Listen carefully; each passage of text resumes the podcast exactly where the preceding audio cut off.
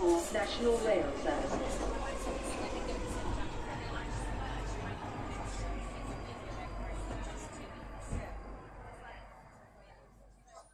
Bine ai revenit în stația Londra. Eu sunt Manuel Cheța de la manuelcheța.com și tu asculti podcastul Un român în Londra.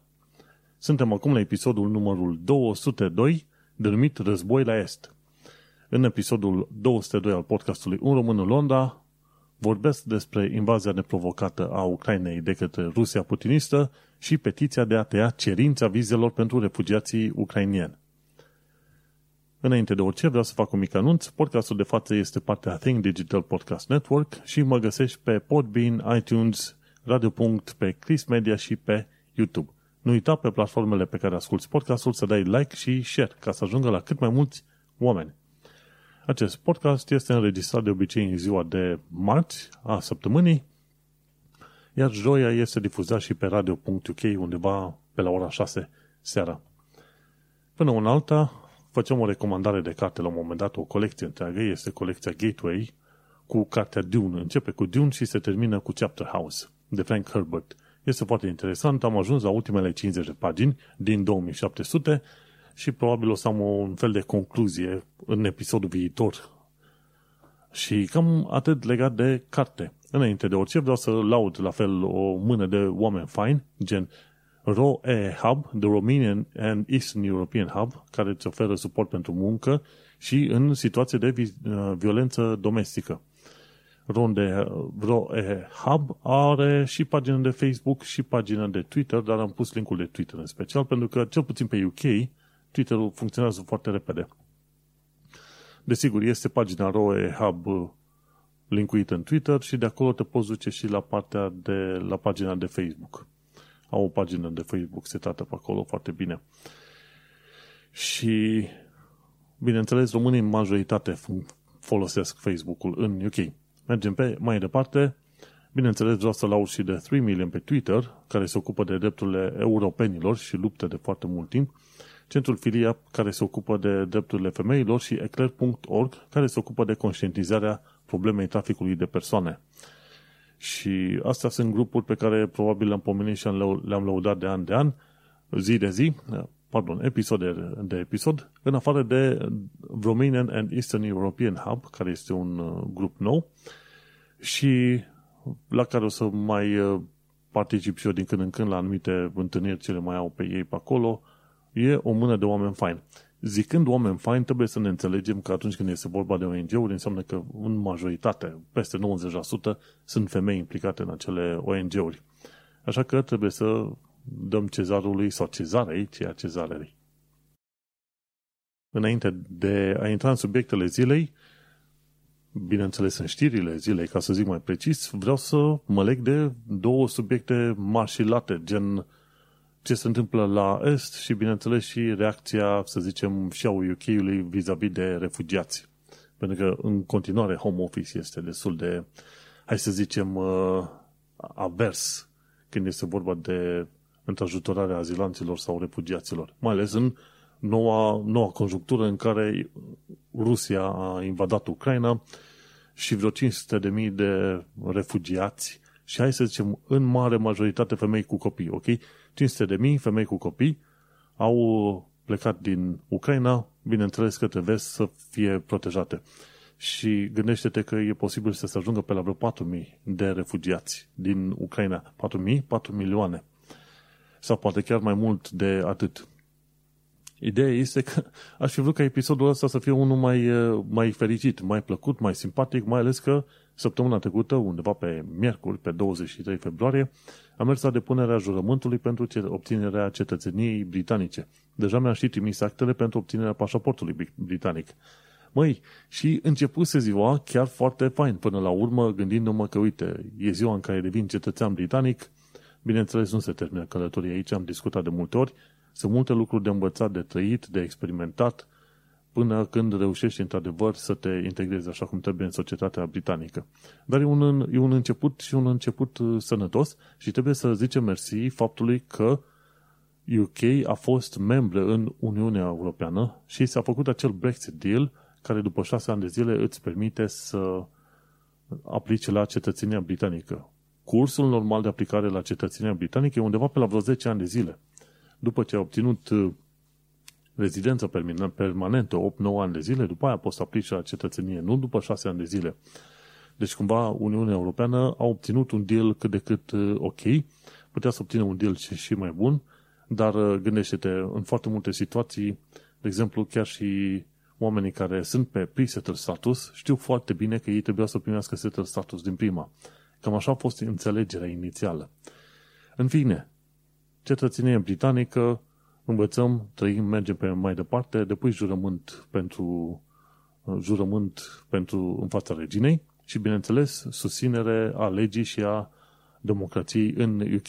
Deci e pe două planuri diferite. Într-o zi, poate mai fericită, o să povestesc mai bine cum a fost, când am intrat, cum a fost uh, ceremonia, ce s-a așteptat, care au fost uh, lucrurile care s-au spus pe acolo, cum au fost oamenii, ce au venit, care a fost treaba. Dar nu acum.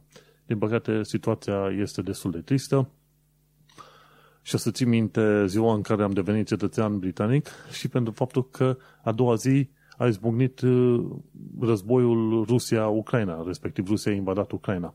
Bineînțeles, Rusia avea deja 200.000 de soldați pregătiți la granițele cu Ucraina și a invadat pe 24 februarie 2022. Și bineînțeles, de o săptămână încoace, suntem o tonă de oameni, mai toți oamenii pe care știu eu, n-au avut un somn, n-au mâncat bine, n-au dormit bine, gândindu-se că, uite, Rusia invadează Ucraina și sunt șanse să bată Ucraina până la urmă, că oricât de dornic ești, trebuie să fii doar în genul uh, fanatic, în genul japonezilor, ca să reușești să faci față unei țări și să bagi sperieții într-o țară ca Rusia. Și așa că, din păcate, mai devreme sau mai târziu sunt șanse ca ucrainienii să fie depășiți și uite că noi, ca români, cum ziceam și pe Twitter la un moment dat, nu vrem să avem o, nu, nu vrem să avem Rusia ca, să zicem, la granița cu România și nici nu vrem să avem un stat controlat de ruși la granița cu România. De ce? Pentru că, uite, am avut o istorie foarte lungă cu moștenirea comunistă rusească, așa că nu vrem să revină. Noi, în mod normal, am fi de acord să fim vecini cu rușii, nicio problemă dacă ar fi fost o țară democratică, dar nu este doar o, o chestiune se, nici, nici măcar semi-democratică. Este doar o făcătură ordinară și o minciună, așa cum este și Putin împreună cu oligarhii lui. Și uite-te cum, în felul ăsta, normal că noi uh, nu avem lucruri sau ceva împotriva cetățenilor ruși individual. Nu, nu ne ducem pe stradă să le dăm șuturi pe aici prin Londra. Nu avem treaba asta. Ce ne supără e că nu ne convine să avem uh, la granița cu România țări dictatoriale sau supuse dictaturii rusești. Dacă Rusia era o țară democratică și deșteaptă și simpatică, crezi că românii n-ar fi vrut să se ducă la muncă în Rusia? S-ar fi dus ar fi învățat literele chirilice și limba rusă fără, fără nicio problemă. Dar nu, pentru că Rusia nu prezintă perspective de viitor. Și prea mult timp, um, cumva Europa a făcut așa o politică de appeasement, cum a făcut și cu Hitler în al doilea război mondial, hai să ne calmăm, nu cumva să se înfoie ăsta prea tare. Păi poate chiar aia trebuie să faci. Înfoie-l foarte tare, arată că tu ai niște săbii, ai săbii mai multe și arată că tu ești gata, ești pregătit să pierzi niște chestiuni ca să-l pui la locul lui. Toată lumea vorbește și UK și SUA spune, domne, Rusia este un bully, este un uh, bătăuș în clasă care se, se pune și abuzează copiii din jur, după aia se plânge că lumea nu vrea să vorbească cu el. Și acum, după invazia Ucrainei, acum Ucraina se bate și e deja o săptămână de când reușește să facă față armatei rusești, uite că au, ucrainienii au câștigat simpatie din uh, toată Europa și efectiv zeci de țări au trimis uh, armamente, muniție, mâncare, ce vrei tu către Ucraina să, să, să îi sprijine în efortul împotriva armatei ruse și armatei bieloruse. Și acum îți dai seama că oamenii fac tot ceea ce pot ei mai bine și uite-te, dar fiindcă armata nu reuș- n-a reușit să-l, să-l elimine pe Vladimir Volodimir Zelensky, președintul, președintele ucrainean, acum ce încep să facă e să recurgă la bombe termobarice și din alea cluster bombs, efectiv, care distrug și eventual ar fi în stare, efectiv, să niveleze cartiere întregi. Și cam asta au început să facă rușii, să atace zonele rezidențiale. Ori dacă stai să urmărești și cele mai simple reguli, de istorie a războiului, a conflictelor, mai ales conflictelor urbane, niciodată nu te va ajuta să arunci bombe asupra populației uh, civile. Au făcut asta și americanii în al doilea război mondial, și rușii, și chinezii, japonezii, toți au făcut. Niciodată n-a, n-a ajuns la rezultatul potrivit. Știi cum e? Blitzkriegul lui uh, Putin a pornit ca multe alte blitzkrieg-uri de pe planeta asta, ceva de genul, ok, ne ducem acolo în două zile, batem pe aia se, de se cacă pe ei și după care ne vedem mai liniștiți de treabă. Ideea e că la fața locului nu este chiar așa de ușor. Și te gândești că la un moment dat vezi că oamenii nu sunt uh, dispuși să ia bătaia și ripostează. Așa cum a făcut Rusia, a, uh, Rusia, Ucraina a ripostat, iar rușii n-au mai reușit să cucerească Kievul în două zile, le-a luat mai bine de o săptămână, două, imediat a intrat în a doua săptămână și totuși n-au reușit. Ucrainienii, bineînțeles, au avut și curaj și s-au, bă, s-au bătut cu rușii și pe de altă parte și europenii deja au devenit fanii lui Zelenski și trimit bani, muniții, ce vrei tu pe acolo. Inclusiv mi se pare că SUA va trimite armament și sus, tot felul de produse în valoare de vreo 3,6 miliarde de dolari. Asta înseamnă o chestiune enormă, mai ales pentru o țară ca Ucraina. Efectiv, Ucraina în continuare și-ar permite să ducă războiul ăsta cu Rusia, probabil pentru mulți ani de zile, dacă primește în continuare sprijin militar în felul ăsta. Și uite-te că rușii, văzându-se că n-au reușit să cucerească prin uh, atacuri de-astea strategice și tactice foarte rapide, recurg la chestiuni de intimidare și terorizare a populației și, bineînțeles, la uh, crime de război, efectiv. Când uh, folosești bombe din alea care omoară civil pe bandă rulantă, aia deja se numește crimă de război. Și cam asta e. Toate blitzkrieg-urile pornesc frumos pe hârtie și spun că în două zile rezolv totul și mai apoi se transformă în război din la mizerabil în care, bineînțeles, foarte mulți civili ajung să fie omorâți. Acum, legat de cifre precise, nu știm care, ce și cum, nu știu dacă ar conta extraordinar de mult. Important este că Rusia deja de mult a pregătit invazia asta și statele europene cumva s-au unit. Deci e o chestie care trebuie marcată așa în istoria, și în istoria podcastului ăsta, dar și în istoria generală, că odată ce Putin a invadat Ucraina, efectiv toată Europa s-a unit împotriva lui. Inclusiv Ungaria la, și Germania, care cumva îl, îl pupau pe Putin în zonele mai întunecate. Cum îi zice, zeci de țări din Europa au început deja să-i susțină pe ucrainieni, să preia refugiați, să trimită armament, mâncare, orice fel de chestii către, către um, Ucraina și, bineînțeles, au uh, pornit tot felul de sancțiuni astea economice, scoaterea Rusiei din sistemul SWIFT, tot felul de firme private de la Apple, Google, Facebook, tot ce vrei tu, toți s-au, uh, și-au întors spatele Rusiei și inclusiv țări de pe tot globul Pământului deja încep să întoarcă spatele Rusiei și nici, nici avioane și nici vapoare nu au voie să mai ancoreze în porturi europene. Gândește-te ce înseamnă asta izolat, izolare foarte puternică. Și într-un final, într-un final s-au trezit, s-au trezit uh, și germanii să participe și ei și să ajute și să nu se mai uh, ascundă aiurea după Putin și bineînțeles nu o să mai aibă loc uh, Nord Stream 2 și probabil uh, toată Europa ar trebui la un moment dat să explodeze toate țevile alea de gaz ca să mai primească niciun fel de gaz de la ruși, rușii să fie rușii. Rusia, lui Putin, să fie o, o țară democrată și după aia poți să lucrezi cu, cu ei pe acolo. Și așa că, în momentul de față, rușii, ca populație generală, încă nu-și dau seama în ce, în ce rahat a băgat uh, Putin al nostru, prietenul nostru Putin, dar uh, descoperă încetul cu încetul când văd că lira a picat extraordinar de mult și întreaga economie se duce la vale, iar oamenii nu mai, au, nu mai pot să-și iau nici măcar bani din bancă așa cum trebuie. Și e o situație tristă când ajunge o întreagă țară să sufere de pe urma unui maniac, unui nebun și unui dictator. Și asta e. Noi am mai trecut pe acolo. Noi nu vrem ce, am, ce a făcut, uh, nu vrem ce prezintă Putin, noi nu vrem să trăim ce, ce am trăit uh, în trecut în vremea comunismului. Bineînțeles, una dintre cerințele lui Putin în negocierile cu NATO era ca NATO să-și retragă mai devreme sau mai târziu uh, și sprijinul României și armatele din zona NATO și eventual să scoate și România din NATO.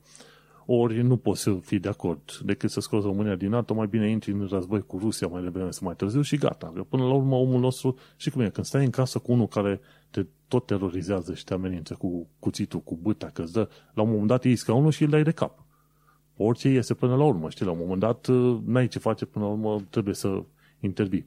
Și cea mai bună variantă care ar uh, însemna intervenție în momentul de față ar fi ca România să se unească frumos cu Moldova, bineînțeles vise, da, uite așa, și mai apoi să se unească și România cu Ucraina, uite așa. Vrem niște legi, pac, voturi, referendumuri, suntem de acord, suntem, pac. Și atunci Ucraina fiind în România, partea României, va fi în mod implicit și partea NATO. Bineînțeles, ce propun eu par a fi fantasmagorii, dar uh, știi cum este, poți, poți să speri.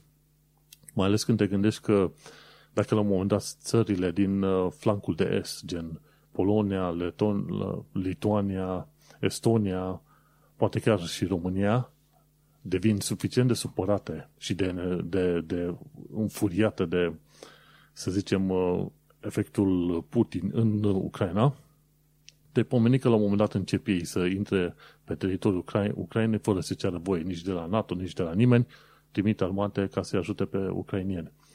Deci tot ce este posibil, nu, niciodată nu știi pe unde duce.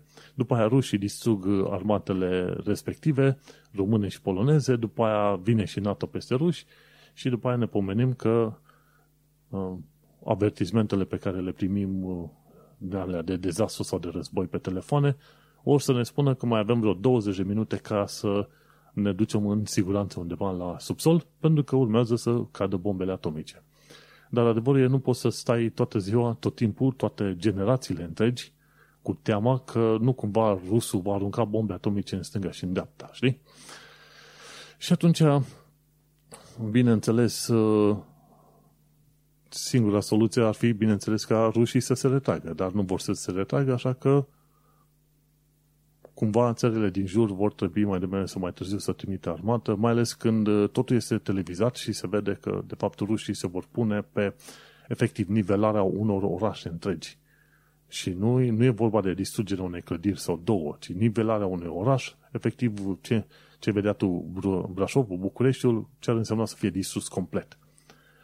Ai văzut uh, filme din alea sau imagini din al doilea război mondial cu orașe nivelate? Ei bine, uite, asta va urma să se întâmple în Ucraina, pentru că Putin nu vrea să se retragă și dacă îi se permite să facă ce vrea pe acolo, aia o să facă. Pentru că populația ucraineană nu vrea să se uh, supună lui Putin și luptă destul de feroce, atunci Putin o să se vadă nevoit nu să niveleze orașe. Și dacă nici aia nu iese, Îți dai seama, dacă ar fi fanatismul uh, acela al japonezilor, cum erau japonezii în al doilea război mondial, Putin mai devreme sau mai târziu, văzând că sunt zeci de milioane de oameni civili care oricum în urma bombardamentelor tot îl atacă, tot îi, uh, îi omoară soldații, o să vezi că mai devreme sau mai târziu nu o să aibă probleme să folosească bombe atomice. Și așa că gândește-te unde va duce treaba și așa că te-ai gândit că mai bine trimiți deja trupe NATO peste Ucraina până nu se ajunge în punctul uh, respectiv. Ideea este că în toată povestea asta ucrainienii se luptă destul de puternic și sunt un exemplu și pentru România și pentru toată Europa. Și secretul ar fi, într-adevăr, ei să reziste cât mai mult timp acolo până când uh, rușii să nu-și, să nu-și permită să, să mai trimită prea multă armată. Dar uh, gândește-te, rușii ar putea trimite liniștit probabil și un milion de soldați pe acolo, ucrainienii au și 20 spre 25 de milioane de oameni care locuiesc acolo, poate chiar mai mult, uh, îți dai seama, plus tehnici de luptă și ce vrei tu, s-ar putea să iasă mai devreme sau mai târziu foarte ușor un al treilea război mondial. De-aia, mai bine ar fi acum să trimiți NATO, el îl calmezi pe rus din timp până când nu ajungi să vezi uh, moartea o tonă de oameni. Ideea este că cifrele, ziceam, parcă nu ar fi prea importante, să, cumva, în urma conflictului așa, așa generalizat, sunt extraordinar de mici și de o parte și alta. Cumva, probabil, ambele armate, ambele țări caută să limiteze, să zicem, panica și nu transmit numere reale. Dar gândește-te că în confruntările astea la, și la faptul că sunt vreo 200 de mii de soldați ruși, gândește-te că sunt, uh, sunt șanse foarte mari ca zeci de mii să moară în timp foarte scurt și mai ales dacă încep să nivelezi orașe, ajungi la sute de mii și poate chiar milioane într-unul sau doi ani de zile. Așa că Rusia cumva trebuie aruncată într-o cutie, închiși deoparte și probabil uh, cumva convingi rușii că Putin nu mai are ce căuta la conducere pe acolo. Știi? Să-i dea un iaht, să-l trimită undeva la plimbare pe iaht și la revedere.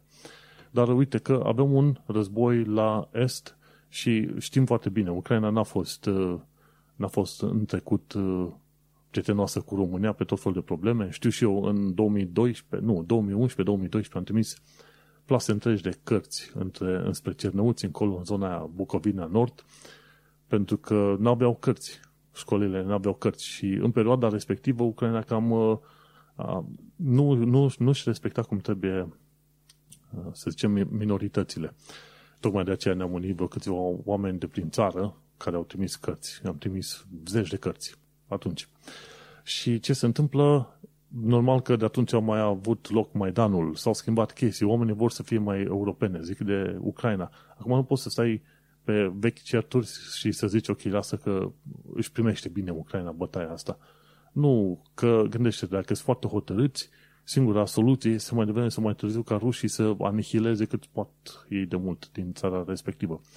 Și e în puterea Rusiei, Rusiei să facă treaba asta mai devreme sau mai târziu, pentru că iau armată, iau tehnica. Înțelegi? Și chiar dacă în momentul de față pare că ucrainienii o duc bine și chiar dacă primesc foarte multă tehnică, au nevoie de soldați, oameni învățați să lupte pe acolo. Mulți civili nu vor ști ce să facă într-o luptă foarte directă cu, cu soldații și să nu uităm că mulți civili care au primit arme în perioada asta au venit de la joburile pe care le făceau ei. Nici măcar n-au avut ocazia să tragă un singur glonte, să-ți dea seama cum funcționează armaia. Dar, uh, oricum, important lucru este că este de admirat cum uh, uh, țin, cum țin piept ruși, ucrainienii armatelor, armatei ruse, chiar armatelor ruse, dacă vrei să le spui așa, și sunt deja o inspirație pentru toată Europa. Cu cât rezistă mai mult ucrainienii, cu atât mai înverșunat se văd europenii să-i ajute și mai devreme cu atât mai înverșunat se văd uh, europenii să vină ca civili, individual, să se încorporeze în armata respectivă. Așa că, uh, știi cum zic ăștia, slavă Ucraina, vrem și noi o Ucraina democrată și vrem și noi ca Ucraina să fie cumva protejată cât mai mult, efectiv. Și asta e. După ce am discutat de chestia asta cu atacul uh, asupra Ucrainei de către Rusia putinistă, uite că s-a făcut, uh, am văzut o petiție din asta trimisă către guvernul UK la 100 de mii de de din asta. Uh, la 100 de mii de semnături, deja gata, o să, guvernul va trebui să răspundă, știi? Și petiția trebuie discutată în, uh, în Parlament. Treaba care e? În engleză zice Waive Visa Requirements for Ukrainian Refugees. Și acum, care este treaba? În momentul de față, chiar dacă sunt femei și copii refugiați din Ucraina, dacă n-au rude în, în UK, nu vor primi dreptul să, să vină așa repede în UK. Vor fi nevoite să meargă în, în centrele noastre de procesare și de acolo o să li se verifice dacă li se dă viză sau nu. Pe când ce se cere în perioada asta, extinde regula aia pentru toate refugiatele din UK, efectiv, din UK, din Ucraina. Adică, măi, e din Ucraina, ai pașaportul, ai detaliile, uh, ok, preia persoana respectivă ca refugiat. Nu fă cu procesări de alea lungi și ce vrei tu pe mai departe. Degeaba bagă scuza asta, cum o cheamă, Pretty Patel de la Home Office, că e securitate națională, Măi, ai pașaportul, e sistem informatizat, poți să verifici o tonă de chestiuni pe acolo și e vorba de o femeie cu doi copii sau o femeie cu un copil sau o femeie cu copii, de obicei așa vezi. Și um, cât de mare pericol vrei să ai tu de la femei cu copii? Ce fac? Vin femeile cu copii și bat polițiștii britanici în Londra? Ce dracu? Știi? și se discută despre refugiați la, în limba română la masculină. Trebuie să se discute despre refugiate, pentru că în proporție de 99% cam asta ai femei și copii. Și atunci trebuie scos în evidență faptul ăsta. Și e ciudat cum home office gândește că face bine, dar de fapt face, face rău. Ar putea ajuta la fel cu multe alte țări. România a ajutat și a zis că le face oamenilor, să zicem, ucrainieni celor, le face conturi bancare numai pe bază de pașaport ucrainean și gata, fără alte reguli, fără buletine, ce vrei tu pe mai departe. Și românii s-au dus și au ajutat în foarte multe situații. Zeci de mii de uh, refugiate au fost acceptate în România și au fost ajutate și românii chiar au trimis și mâncare și haine, ce vrei tu la graniță, ca să ajute acolo cât se poate de bine. Și un lucru extraordinar de bun, înțelegi? Plus că pe toată Uniunea Europeană s-a decis ca până la urmă să nu se impună niciun fel de viză, ce verificări de viză sau ceva, ci pur și simplu e persoana respectivă și dai voie refugiatei, refugiatelor ucrainiene să meargă în Europa unde vor să se stabilească treaba lor. Și asta este un, este un lucru foarte bun. UK este puțin în, în urmă și mai devreme sau mai târziu vor, vor urma regula, pentru că, pentru că casa lor zilor deja le-a sărit în cap celor de la home office, populația din UK nu este mulțumită de modul în care uh, home office și Priti Patel tratează refugiații ca pe niște infractori, ceea ce nu este ok deloc, efectiv nu este ok. Domnule, refugiate, refugiate, mai ales când ai o situație clară acolo în care se vede clar că și UK-ul a trimis o tonă de, de armament și muniție. Ca o paranteză, ca să, înainte să termin prima parte a podcastului, țin minte când avionul ăla olandez a fost doborât deasupra Ucrainei și m-am tot, m-am tot ofuscat așa că zic, măi, tare comentează olandezii la adresa românilor că nu le convine una sau alta, dar de ruși nu s-au luat cum trebuie. Și de acum le-a venit vremea, le-a venit vremea olandezilor să trimite cât vreo 200, 2000 de rachete din asta antitank. Și îți dai seama, ce zic olandezii? No, atacul, voi cu avionul, cu atacul vostru, ne-ați omorât cetățenii olandezi, acum avem și noi grijă să trimitem suficientă muniție ca să vă, vă distrugă soldații voștri, voștri ruși. Și ups, îți dai seama, toată chestiunea asta este, e, e, într-un fel poate era de așteptat, dar este în continuare uimitor, cum toate țările și mai nou, uite, Finlanda și Suedia vor să intre și ele în NATO, care înainte erau neutre. Dar când au văzut că, nu, că cuvântul lui Putin înseamnă nimic, el a promis de-a lungul timpului că nu va invada Ucraina, că nu va ataca nu știu ce zone, că va, va sta deoparte de țările care se pronunță a fi neutre NATO. A demonstrat că de fapt nu, nu face treaba asta, de fapt este gata să atace oricând, oricum, cum îi convine lui. Și așa că, într-un final, și Finlanda și Suedia s-au hotărât să intre în NATO. Cam era vremea. dă să se formeze un front puternic și gândește-te, într-un război convențional, Europa asta unită bate Rusia de două, de trei ori. Cam așa. Conflict lung, dificil, dureros, știm noi din al doilea război mondial, dar gândește-te, a unit UK, Germania, Franța, după aia treci pe partea România, Polonia, Letonia, Suedia, ce vrei tu, rușii n-au nicio șansă. Efectiv, rușii pot, pot fi aruncați din Europa fără niciun fel de problemă într-un război convențional. Într-unul neconvențional, într-adevăr, rușii au superioritatea bombelor atomice. Și e curios că trebuie să discutăm, dar să nu uităm că de când uh, țările au avut bombe atomice, ceasul ăla atomic de care se tot discută așa ca un fel de hiperbolă există întotdeauna aproape de fix. Adică întotdeauna există posibilitatea ca acele bombe atomice să fie trimise peste tot felul de ținte. Iar, guess what? Stăm, noi locuim chiar în, în Canary Wharf, unde cel mai probabil una dintre bombe atomice chiar va fi trimisă. Centrul Londrei și gândește probabil orașe ca Londra ar primi vreo două, trei bombe atomice ca să se asigure că curăță terenul. Așa că în caz de război atomic, ups, probabil n-ar fi rău să începem să ne uităm de adăpost de buncăre din astea. Pentru că, nu, când uh, discuți, când stai cu nebunul în casă, mai devreme sau mai târziu trebuie să te gândești ce metode de protecție îți găsești. Chiar dacă este vorba de atacuri atomice. Uite că am ajuns la jumătatea episodului. Pentru episodul complet, nu uita să intri pe manuelcheța.com să cauți episodul 202 numit Război la Est. Nu ne convine ce ar putea să se întâmple, dar sunt șanse să se întâmple. Această primă parte a podcastului va fi difuzată joi pe la ora 6 seara pe radio.uk. Și eu sunt Manuel Cheța de la manuelcheța.com și noi ne mai auzim în restul episodului.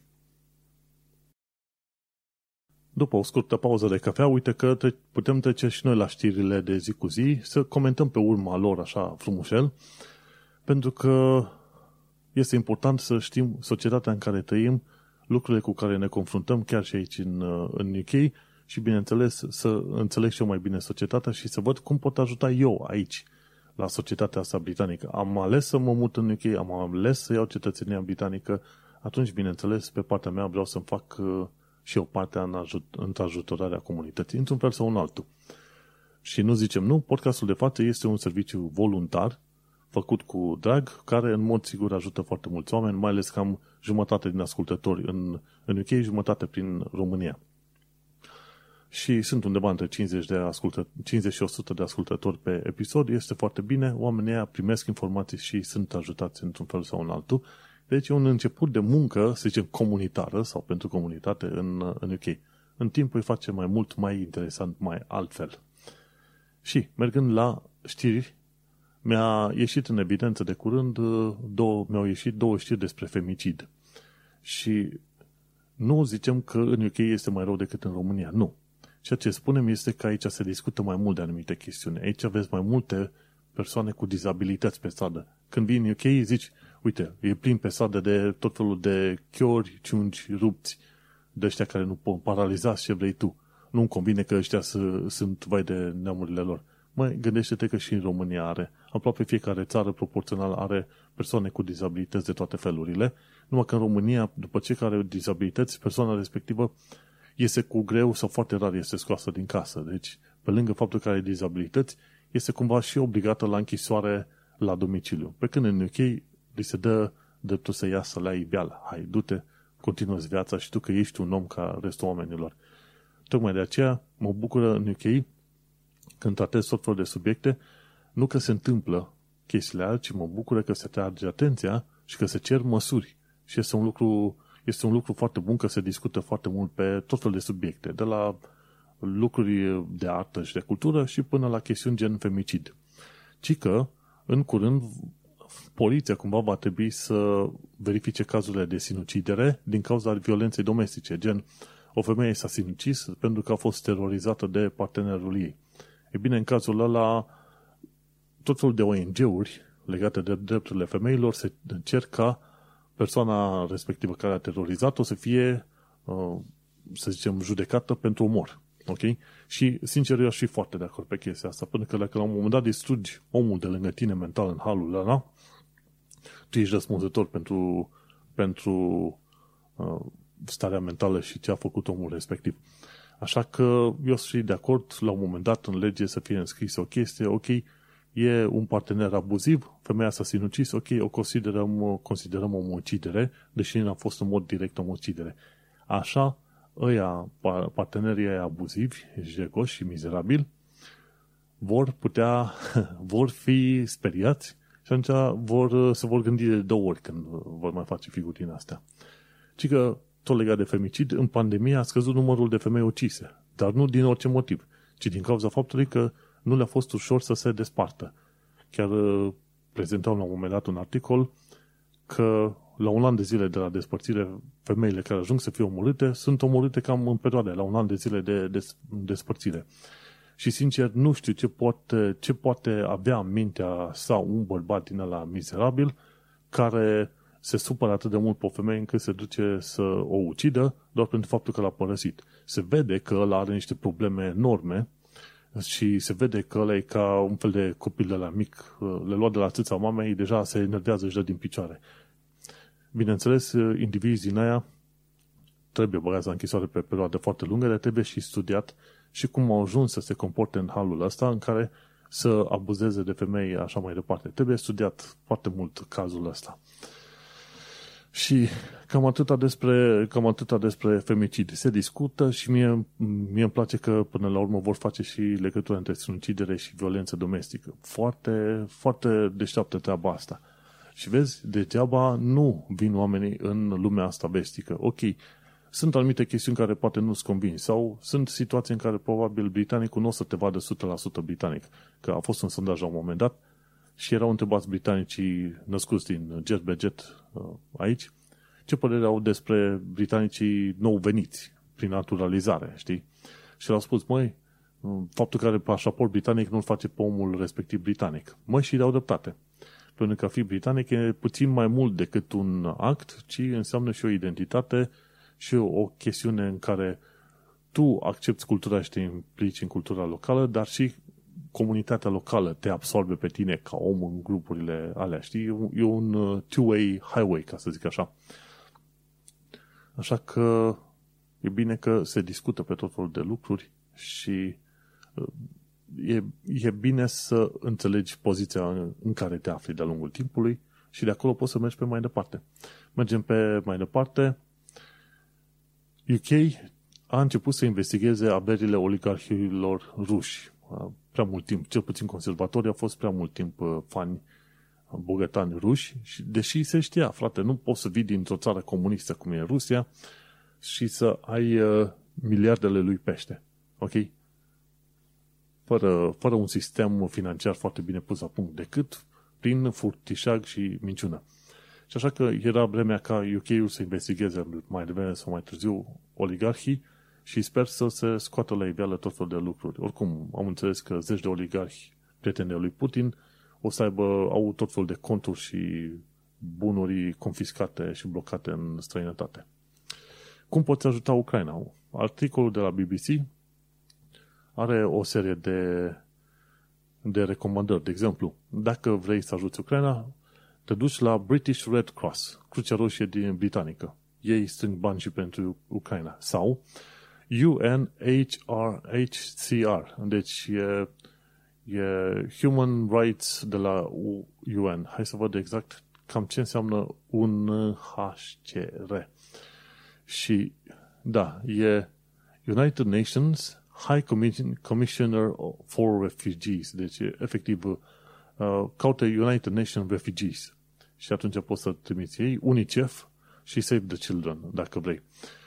Și mai sunt uh, mai sunt și alte grupuri care uh, cer ajutor prin care poți să ajuți, desigur. Mi se pare că aici au prezentat doar pe cele care sunt strict în Marea Britanie. La un moment dat am trimis și eu o donație, trebuie să văd exact unde e asta. Mi-am pus chiar în e-mail și la charity, așa, am trimis o donație de curând către International Rescue Committee și rescue-uk.org și acolo poți să trimiți pentru, chiar pentru Ucraina. Am trimis și niște bănuți pe acolo, rescue-uk.org să donezi pentru Ucraina în perioada asta. Și bine că se strâng foarte mulți bani.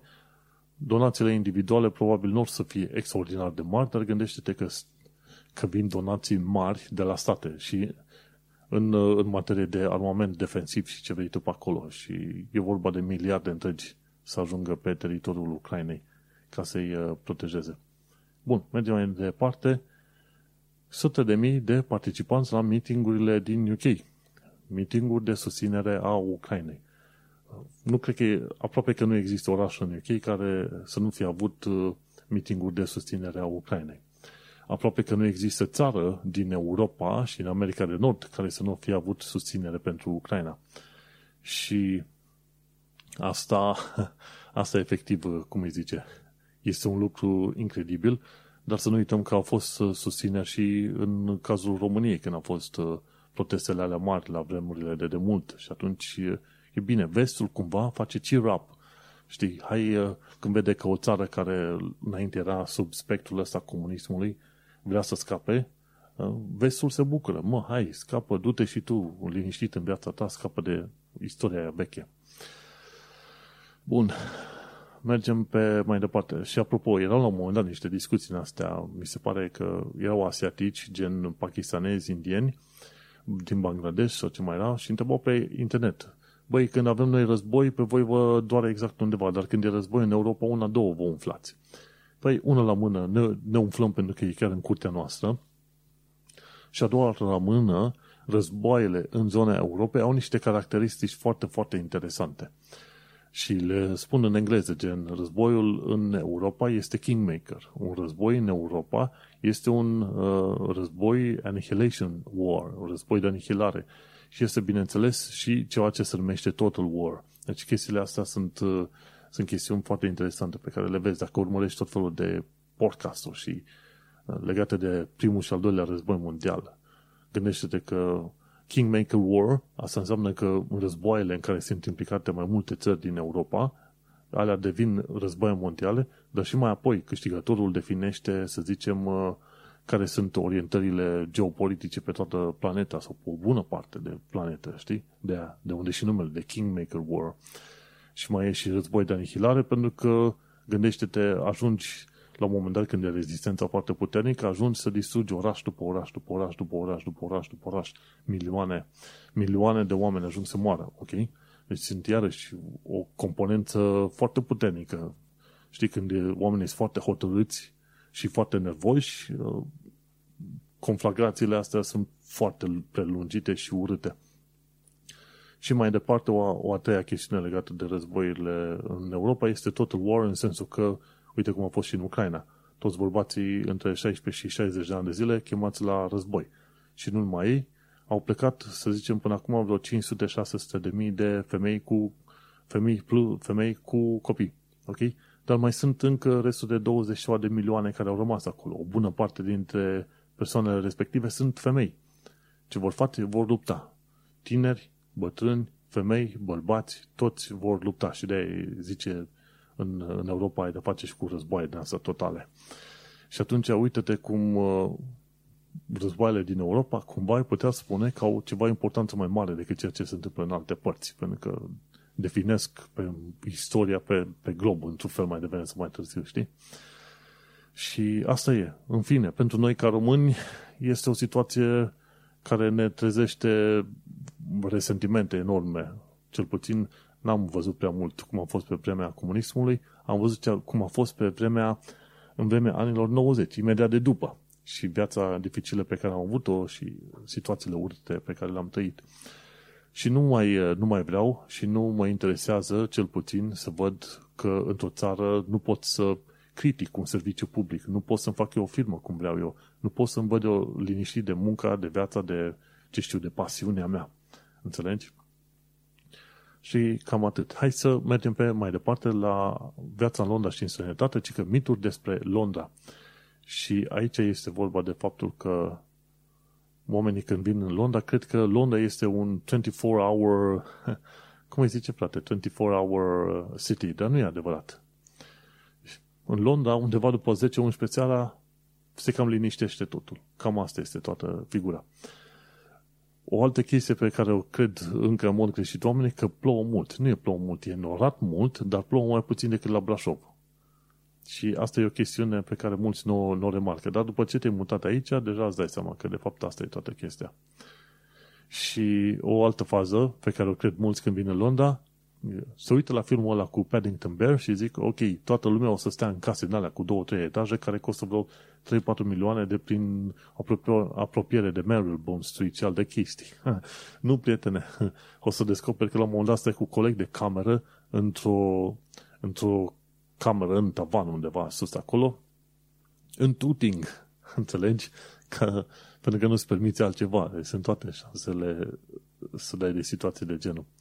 O altă chestie, ci că un mit e că londonezii nu sunt prietenoși. Mă, sunt prietenoși. Când ai nevoie de informație sau ceva, oamenii se opresc și îți explică, știi? Nu e nicio problemă pe chestia asta.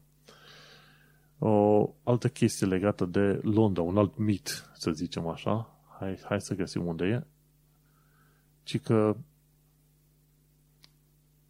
sunt uh, foarte multe coffee shops care au cafea foarte bună. Sincer, nu e așa. Sunt foarte multe francize, dar uh, nu toate au cafea foarte bună, știi? Stai să te gândești așa.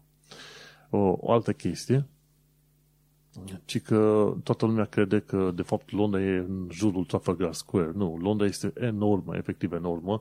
Te duci cât 40 spre 50 de kilometri dintr-un capul în altul la Londra. E foarte vastă, ca să zic așa.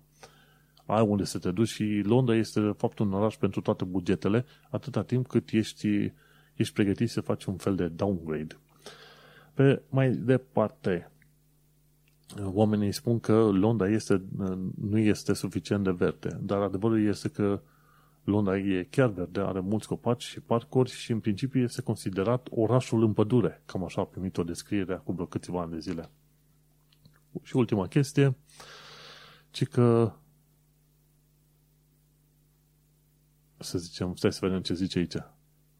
Ci că Londra nu este un loc unde să-ți crești familia. Asta e relativ uh, valabil în funcție de cartierele în care te duci. Sunt uh, cartiere mai răutăcioase, sunt chiar cartiere mai puțin răutăcioase. Cartiere răutăcioase, în care nu prea ai vrea să-ți crești copiii, te duci așa, e East Ham, e Ilford, e Dagenham, știi, mai spre est, uh, te mai poți gândi și la Edgeware, zonele mai sărace. Croydon, de exemplu, o bună parte din înjugherii de tinerei sunt în zona Croydon. Croydon și în special noi întotdeauna când am căutat chirie am căutat să stăm la suficient de mare distanță de blocurile sociale.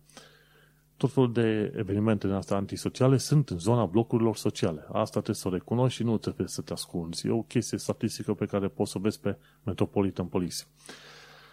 Bun. Și pe mai departe, dacă să să te gândești, sunt, uh, sunt alte zone care sunt uh, mai supărăcioase, gen Brixton, Peckham, Camden și alea la fel, deși sunt up and coming și au artă și ce vrei tu, e, sunt, uh, sunt șanse mai mari să dai de infracționalitate pe zonele respective. Brent, iarăși, este o zonă în care, în principiu, dacă ai putea, nu ți-ai crește copiii, știi? Vrei zone foarte bune. Sunt uh, anumite zone din sud-est, și anumite zone din sud-vest și anumite zone din vest, într-adevăr, în care te putea duce să, să stai mai, mai, mai în liniște. Dar este și mai scump. Da? În zona de sud te poți duce puțin mai încolo de Peckham, te duci la Forest Hill sau la Forest Hill, Gypsy Hill, mi se pare, și Camberwell, prin zona aia, pare foarte interesant, dar și scump. Sau te duci înspre sud-est, într-adevăr, treci de Greenwich și te duci mai mult înspre Bromley, ca să eviți și, să eviți și Croydonul, te duci și mai înspre Bromley și acolo e mai de familie, undeva în zona 3-4. Sau dacă nu, te duci în sud-vest, Richmond, uh, pe acolo, ori Kingston, uh, Twickenham, pe acolo, ceva de genul ăsta și alea sunt zone foarte faine. Dar, bineînțeles, trebuie să ai și bugetul pe măsură să-ți permiți să locuiești în zonele respective. Și așa mai departe. Bun, mergem la informații practice acum ci că Lloyds Bank a taxat la greu o pensionară pentru o asigurare. Și o chestie interesantă pe care o fac tot felul de firme din asta de asigurare. Rămâi, dacă, se ro- dacă tu ai o poli, poliță din de asigurare care se reînnoiește an de an, când se reînnoiește, pac, îți bagă niște bani în plus, îți bagă niște bani în plus. Și de obicei, oamenii aleg treaba asta, mai ales pentru bătrâni, pentru că nu vor să treacă prin uh, mișcarea an de an, să trebuiască să schimbe poliția sau să o renegocieze. Și atunci, an de an se pun 5, 10, 15% în fiecare an și ajung să plătești extraordinar de mult. De ce? Pentru că firmele de asigurări sunt, uh, în principiu, n-aș putea zice un rău necesar, sunt doar un rău. Atât, doar un rău. Și sfatul general la informații practice, că de-aia am uh, linkul aici, este ca orice fel de, de contact pe care l-ai de serviciu să aibă o perioadă din asta de un an și la, la final de un an să verifici condițiile. Dacă nu cumva îți crește, să renegociezi sau dacă nu, să folosești serviciul gen U-Switch, să te muți la alte firme. Și asta e vorba pentru orice fel, orice fel de servicii, de la asigurări până la curent electric, ce vrei tu. Pentru că dacă rămâi pe aceeași firmă, sunt șanse că o să-ți bage bani în plus și nu știi sigur dacă cheltuielile în plus îți convin. Mergem pe mai departe cu tema recentă de război, ci că UK nu folosește sirene clasice în caz de război. UK-ul a renunțat la sirenele alea clasice, pe care, alea metalice, cred că și prin Brașov, dacă te uiți și în București, sunt niște ciuperci alea verzi pe, pe anumite blocuri. A renunțat la alea în UK, dar în schimb vei vedea că sunt uh, telefoanele, tabletele și televizoarele vor prezenta mesajul de alertă când este nevoie. Orice are SIM, orice televizor va primi mesajul respectiv și vei fi anunțat, ok, este război, e atac iminent, e bombă atomică, ce vrei tu, știi? Și atunci UK nu folosește sirene clasice, dar uh, în schimb folosește tehnologie care îi avertizează pe oameni prin telefon. Bun.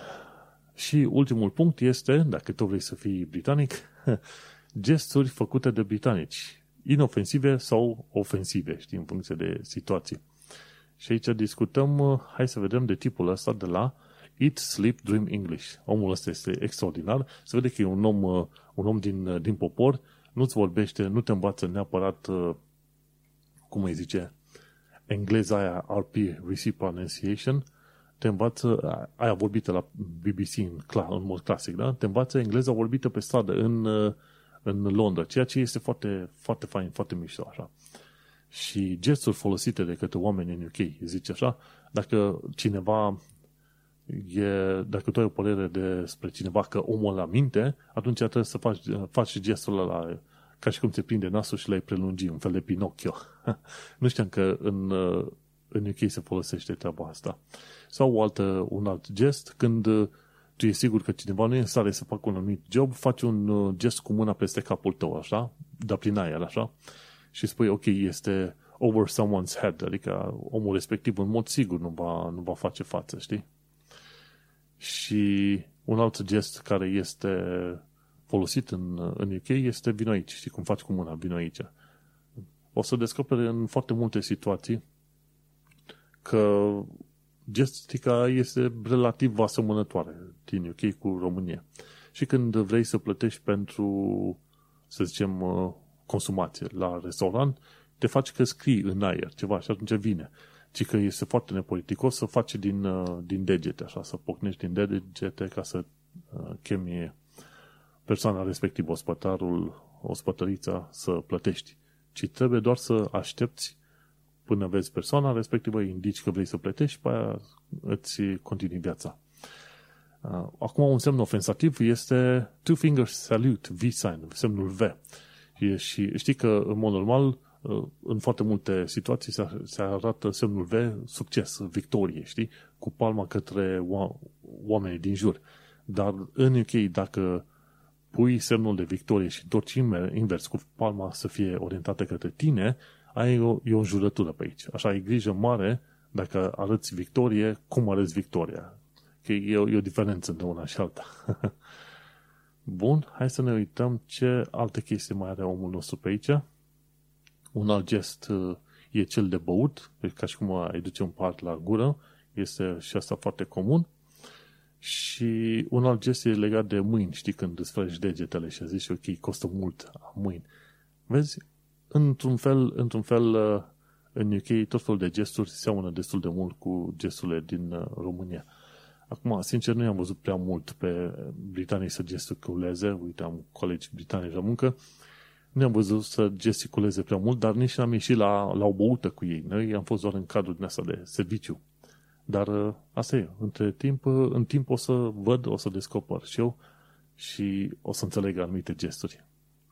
Și așa, uite, ne ajungi la final de episod, episodul 702. Uh, uite, mai aveam puțin și ajungeam la 702. Nu, este 202, război la Est. Aș fi vrut să fie un uh, episod mai, mai happy, mai simpatic, dar nu este.